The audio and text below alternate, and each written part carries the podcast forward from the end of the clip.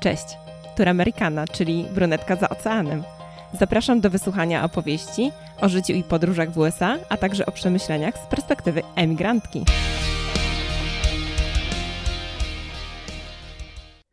Praca szuka człowieka.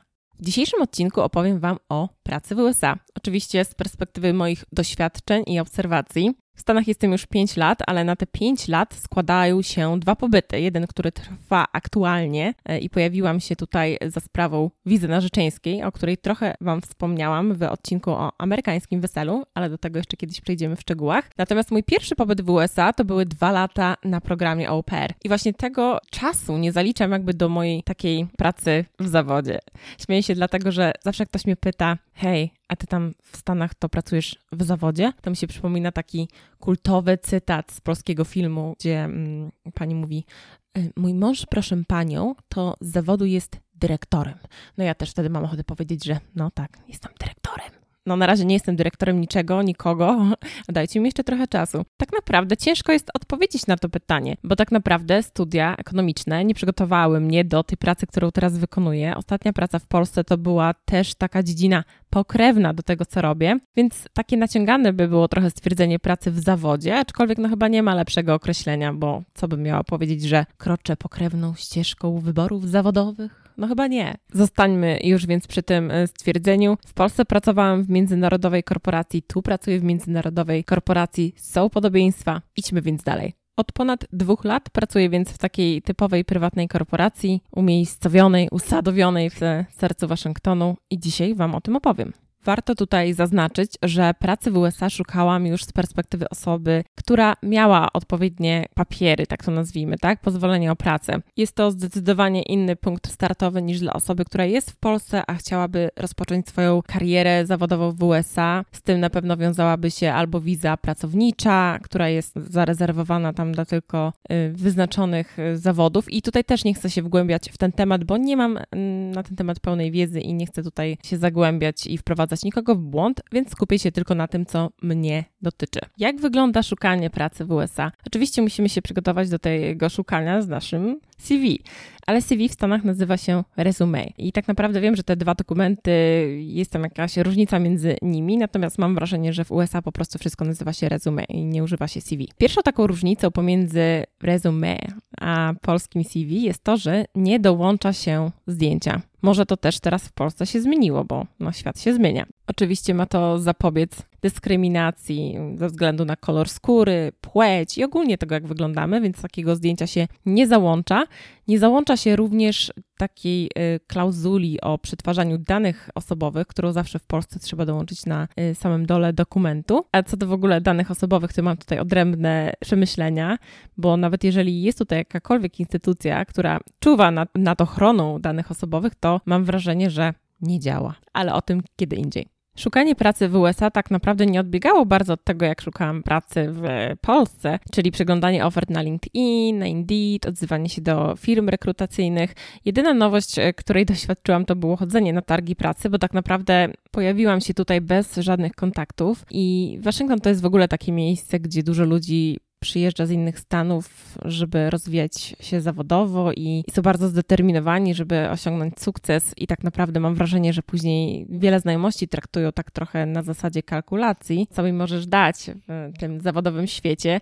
No więc ja żadnych takich kontaktów nie miałam, a chodzenie na targi pracy umożliwia umówienie rozmowy od razu na miejscu bez ryzyka, że nasze resume wyląduje w koszu. Taka ciekawostka, na takich targach pracy w Waszyngtonie pojawiają się też takie instytucje jak FBI, ale tam, żeby aplikować, to trzeba być obywatelem. Wiem, bo pytałam, więc dajcie mi jeszcze trochę czasu. Jeszcze trochę.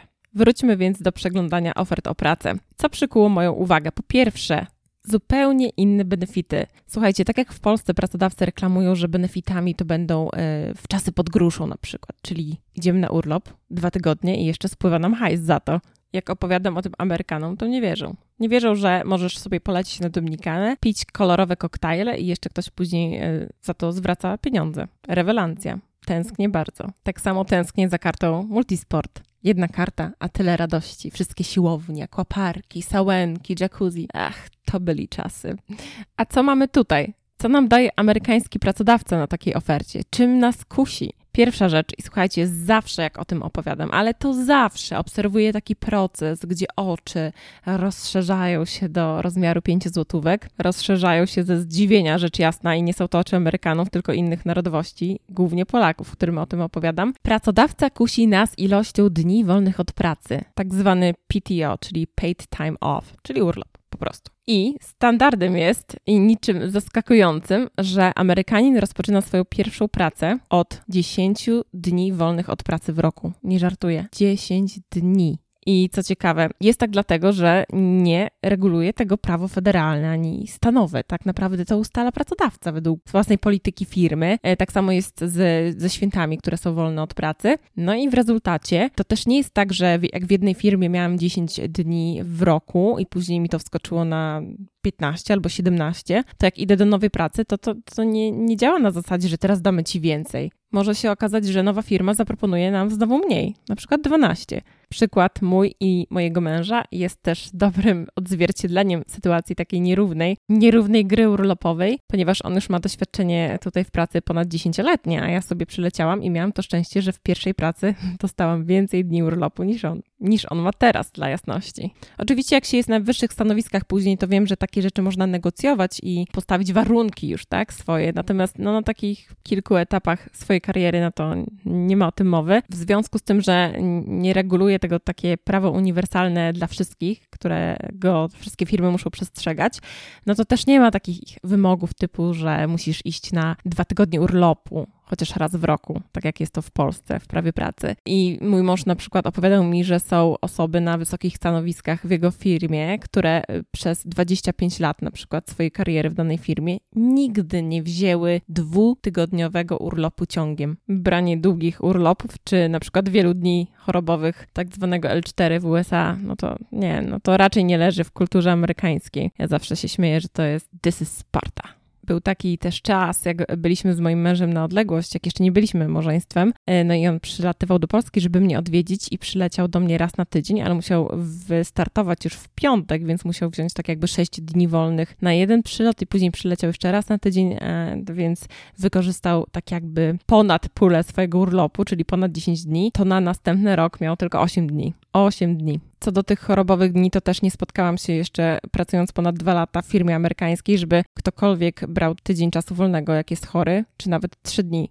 Ci ludzie nie biorą dni chorobowych. Mówię ci ludzie, a przecież wśród nich jestem ja, odkąd zaczęłam pracę, e, czyli tak jak mówię, ponad dwa lata temu, nie brałam jeszcze żadnego dnia chorobowego. Jakieś tutaj jest końskie zdrowie do pracy.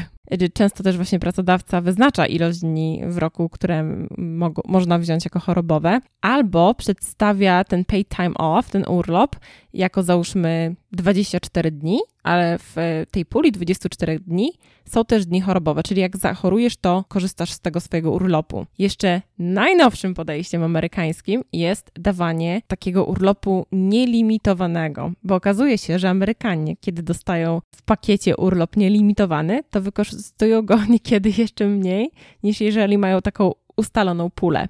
A to jest to mi graj dla amerykańskich firm, bo załóżmy, że ktoś odchodzi z pracy, no to przeważnie za niewykorzystany urlop trzeba zapłacić, ale jeżeli jest nielimitowany, to nie trzeba zapłacić. Haczyk number three. I jeszcze przy okazji tego urlopu chciałabym się odnieść do częstych opinii na temat Amerykanów, mówiących o tym, że o, Amerykanie to w ogóle nie podróżują poza swój kraj, są tacy w ogóle zamknięci i tak dalej. No i teraz można tylko y, podsumować to jednym mm, stwierdzeniem, po nabyciu wiedzy o, o urlopach amerykańskich, że tak naprawdę oni nie mają czasu, żeby wystawić nos poza swój kraj. I śmieję się często z mężem, że jak się kiedykolwiek wyprowadzimy poza Stany, to będziemy mieć więcej czasu być może, żeby y, zwiedzać Stany, niż jak mieszkamy w Stanach. Drugą pokrewną kwestią, której szukają zwłaszcza kobiety, które zamierzają być w przyszłości mamą na takiej ofercie pracy, to jest kwestia urlopu macierzyńskiego. I tutaj z takiego mojego szybkiego researchu wynika, że prawo reguluje pewne zasady urlopu macierzyńskiego i ma być to 12 tygodni wolnego od pracy, czyli 3 miesiące,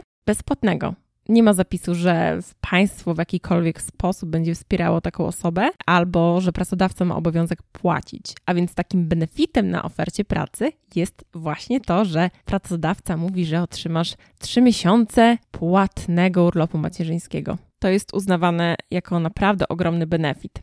No i jeszcze co do tych trzech miesięcy urlopu macierzyńskiego, to jest przeważnie standard, tak jak wspomniałam. No i też najczęściej kobiety, Amerykanki chodzą do praktycznie ostatniego dnia ciąży do pracy. Może sobie tam wezmą kilka dni albo tydzień, tak jak moja koleżanka z pracy przy jej ostatniej ciąży. No i jeżeli taka osoba chodzi do ostatniego dnia w pracy, to tak naprawdę słyszałam, że czasami usta ustala się taki e, plan tego, kto ewentualnie zawiezie ciężarną do porodu, bo umówmy się, no nie ma czasu na to, żeby zadzwonić po męża, który gdzieś tam pewnie pracuje po drugiej części metropolii i spędziłby dwie godziny na highwayu, żeby dojechać najpierw do tej pracy. No więc trzeba mieć jakiś plan awaryjny. Kto wie, może pewnego dnia też taki plan będę tworzyła, a może nie będzie potrzeby, bo świat nam się trochę ostatnio zmienił. Jeszcze tak odnośnie tych e, dni wolnych od pracy chorobowych, e, to nasuwa mi się taka myśl, że z jednej strony uważam, że to jest naprawdę nie fair, żeby włączać dni chorobowe do dni urlopowych i tak jakby podbijać tę liczbę urlopu i przedstawiać jako wielki benefit, a później pracownik tak jakby nie chce brać tych dni wolnych i porządnie wyzdrowieć, tylko będzie pracował, bo oczywiście chce mieć też urlop, to z drugiej strony uważam, że ograniczanie liczbą dni chorobowych jest też dobrym rozwiązaniem, takich oddzielnych dni chorobowych do wykorzystania, bo nie tworzy takiej sytuacji, gdzie jest to wykorzystywane i nadużywane, tak jak to się robi czasami w Polsce i się bierze tygodnie L4 bez głębszego powodu. Kolejne dwa benefity, które wydają się takim standardem na podstawie tego, co widziałam i przeglądając oferty pracy, to jest po pierwsze dopłata do edukacji, czyli jeżeli jesteśmy zatrudnieni w jakiejś firmie i chcemy podjąć dodatkową naukę, a jak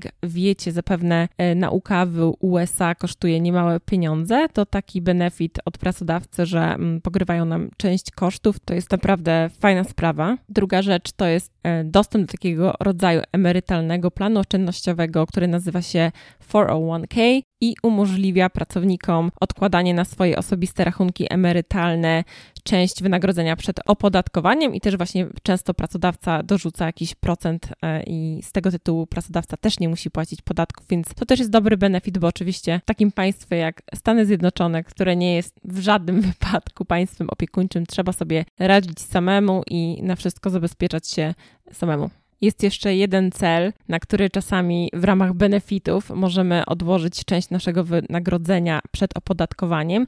Jest to benefit związany z pokryciem kosztów dojazdu do pracy, bo zwłaszcza w Waszyngtonie wiele osób, które pracują w mieście, mieszka poza dystryktem Kolumbii i wiele osób używa transportu publicznego, żeby dostać się do pracy, najczęściej metra. No i ten benefit tak jakby zwalnia nas z podatku od tej kwoty, którą przeznaczamy na transport. Nie jest to jakiś big deal, Zawsze coś. No i jest jeszcze jeden benefit, taki król benefitów, że prawie o nim zapomniałam, czyli program ubezpieczeń zdrowotnych oferowany przez e, pracodawcę, ale temu tematowi chciałabym poświęcić nieco więcej czasu i myślę, że poruszę ten temat ponownie w innym odcinku. Jedną z rzeczy, która zaskoczyła mnie przy aplikowaniu o pracę, było to, że w momencie wypełniania takiej już szczegółowej aplikacji na dane stanowisko e, były pytania niekiedy o średnią ze studiów, albo było wręcz dosłownie napisane poniżej jakiej średniej aplikacje nie są mile widziane. No ale dobra, idźmy dalej. Aplikacje wysłane, dzwoni telefon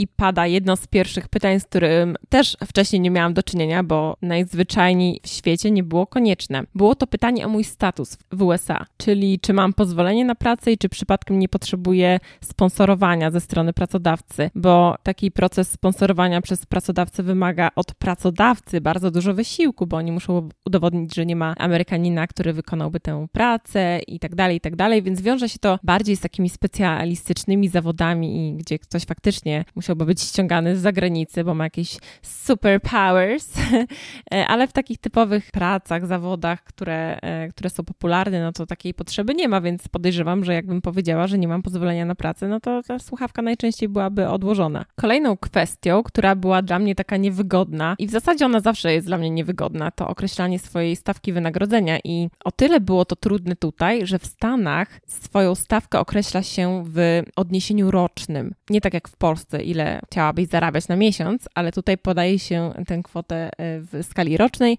No i oczywiście musiałam zrobić research, jeżeli chodzi o moje stanowisko, lokalizację i tak dalej, i tak dalej i zobaczyć, jakie tutaj są widełki, no bo tak naprawdę nie miałam o tym zielonego pojęcia, więc to było bardzo niekomfortowe. No ale pierwsze koty za płoty, teraz już wiem, jak podejść do tematu i nie będzie to problemem w przyszłości. W ramach nagrody za to, że dobrnęliście tak daleko w słuchaniu tego odcinka, zapraszam Was w tym momencie na punkt kulminacyjny programu. Otóż nietypowo zapraszam Was do toalety ale spokojnie, spokojnie, nie przenoszę się tam fizycznie, tak jak to czasem bywa, jak rozmawiam z moimi bliskimi znajomymi. Wydało się, god damn it. E, ale zapraszam Was taką metaforą i opowieścią do toalety, bo był to jeden z etapów zatrudnienia, czyli badania do pracy. Nie jest to nic nadzwyczajnego, że pewne rzeczy trzeba dostarczyć do badania, tak to też wygląda w Polsce, więc co takiego nietypowego wydarzyło się w USA podczas takiego badania? Otóż tutaj w grę wchodzi też badanie na obecność narkotyków. No i nie odbywa się to tak, że ja sobie mogę nasiusiać do pojemniczka w domu i przynieść do badania. Żeby zapobiec oszustwom, odbywa się tutaj to pod kontrolą, pod ścisłą kontrolą, więc przychodzi się do wyznaczonego miejsca, no i pani mówi, żeby tam zostawić wszystkie swoje kurtki, torebki. Dostajemy w rękę pojemniczek i pojawia się taka przestroga, że absolutnie pod żadnym pozorem po wykonaniu zadania nie wolno spłukać wody. No i jak wchodzi się do toalety, to wszystko jest jasne, tam jest taki specjalny niebieski płyn w toalecie rozlany, e, więc już po wykonaniu zadania pani przychodzi i sprawdza ten płyn i, i sprawdza też, e, czy pojemnik jest cieplutki. Więc tak to wygląda test na narkotyki przed zatrudnieniem e, do pracy. I wiem, że też w niektórych miejscach pracy są takie randomowe, takie wyrywkowe testy na obecność narkotyków. Umowa o pracę co znajduje się na mojej umowie o pracę. Tak naprawdę poza opisem stanowiska, moim pierwszym dniem rozpoczęcia pracy, stawki, którą uzgodniliśmy, to tak naprawdę niewiele. Nie było tam okresu, na który zostałam zatrudniona, nie było zasad odnośnie wypowiedzenia. I ten okres wypowiedzenia to tak naprawdę z tego, co widzę, jest taki umowny, dwutygodniowy, ale nie narasta on z czasem zatrudnienia, więc jeżeli nawet pracuję 10 lat w firmie, to ten okres nie zmienia się do jakiegoś tam miesiąca czy trzech miesięcy, tak jak w Polsce. Tylko tak naprawdę mogę z dnia na dzień pracę stracić albo z dnia na dzień ją wypowiedzieć i po dwóch tygodniach czy tygodniu mnie po prostu nie ma. I to dosłownie nie ma. Widziałam już nieraz, jak ktoś w pracy odchodził i słuchajcie, to jest naprawdę takie bezuczuciowe. Ktoś pracował załóżmy 5 lat w firmie, nadchodzi dzień pożegnania i cały dzień tam załóżmy do 17 pracuje, wysyła maila, że hej, dzisiaj odchodzę, pakuje swoje manatki i mówi cześć na koniec pracy tak jak ja odchodziłam ze swoich firm w Polsce, no to były jakieś tam przemówienia, jakieś ciasto, jakieś tam em emocje się z tym wiązały, a tutaj rach, ciach i cię nie ma. A już zapomnij w ogóle, że ktoś będzie się składał na jakiś prezent na odchodne, czy tego typu rzeczy. Absolutnie nie. I tak samo jest na przykład z urodzinami. Masz urodziny? Happy birthday, super ale nie wiąże się z tym żadne oczekiwanie, że może pojawi się w pracy jakieś ciasto, a, a może będzie w ogóle jakaś celebracja. E, nic z tych rzeczy. Nawet jak komuś się rodzi dziecko, to nie zauważyłam, żeby ktokolwiek się składał właśnie na jakiś taki symboliczny chociaż prezent. No nic, absolutnie nic. Mam wrażenie, że to prywatne życie to jest oddzielone grubą kreską od tego, co się dzieje w pracy i ludzie tak naprawdę nie są zainteresowani tym, co dzieje się w Twoim prywatnym życiu i też sami się nie uzewnętrzniają ze swoim i nie szukają w pracy głębszych relacji niż takie właśnie typowo zawodowe. I może to też wynika z tego miejsca, w którym jestem, no bo jestem w Waszyngtonie i tak jak wspomniałam, tutaj raczej pędzi się za karierą, robi się stale jakieś nowe kursy, żeby oczywiście zarabiać więcej, żeby w końcu spłacić po 30 swoje pożyczki, kredyty studenckie i tak naprawdę nie ma tego czasu tak dużo na to, żeby po pracy jeszcze mieć jakieś tam rozległe życie towarzyskie. Może Amerykanie nie szukają tutaj też tych głębszych relacji, bo częściej się przeprowadzają i wiedzą, że to jest tylko na chwilę. Może to też częściowo z tego wynika. Ale muszę przyznać, że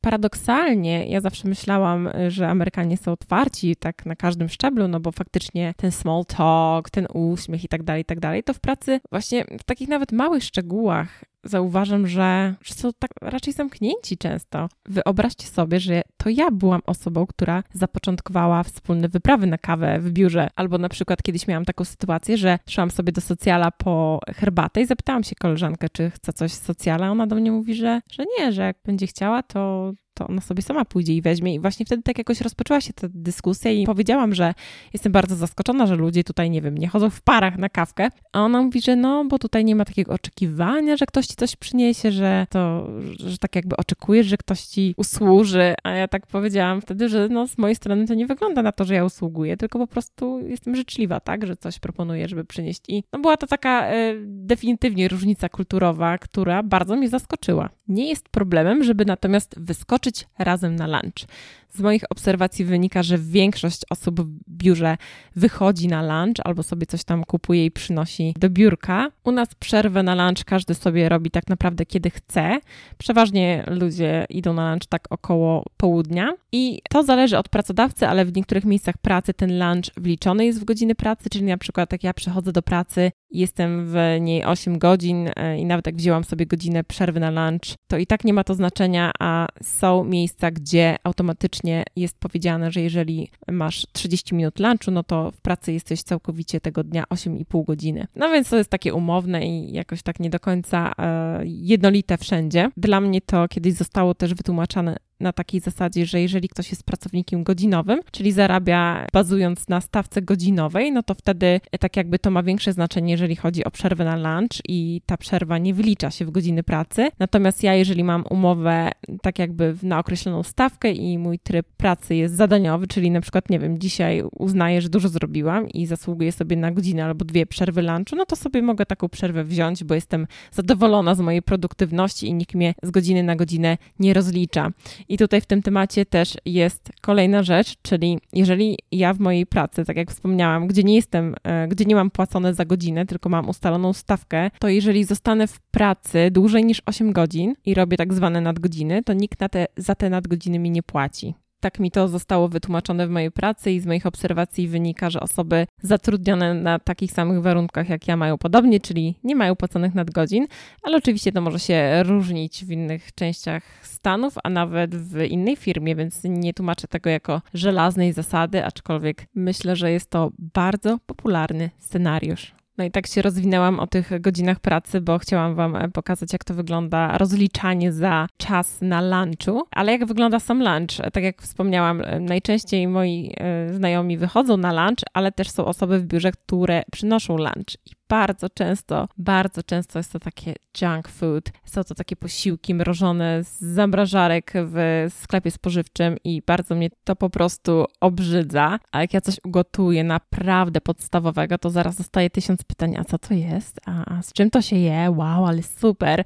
Więc czuję się jak Magda Gessler, mimo że moje gotowanie jest naprawdę podstawowe. Najlepsze lunche, jakie ludzie przynoszą do pracy, to są przeważnie pozostałości z kolacji dnia poprzedniego, bo tutaj w restauracjach porcje serwowane są tak duże, że możesz mieć pewność, zamawiając kolację, że będziesz mieć lunch na dzień kolejny. Ciekawa jestem, czy po wysłuchaniu tego odcinka spojrzycie na niektóre benefity bądź też zapisy w polskim prawie pracy nieco przychylniej mimo tego, że niektóre kwestie, o których Wam dzisiaj opowiedziałam, wciąż jeżą na mnie włos, to jednak staram się znaleźć jakieś takie pozytywne aspekty. Przede wszystkim bardzo lubię pracować w tak międzynarodowym środowisku, bo oprócz Amerykanów e, jest tutaj wiele innych imigrantów, którzy pracują ze mną i uważam, że to jest piękno tego miejsca też, bo Waszyngton jest bardzo międzynarodowy i łatwo się tutaj e, odnaleźć dla, dla takich przybyszów jak ja i na pewno jeśli kiedykolwiek musiałabym się przenieść do Stanów, który powiedzmy jest bardziej jednolity, no to byłoby mi ciężko podjąć tę decyzję. Ale zobaczymy, co przyniesie życie.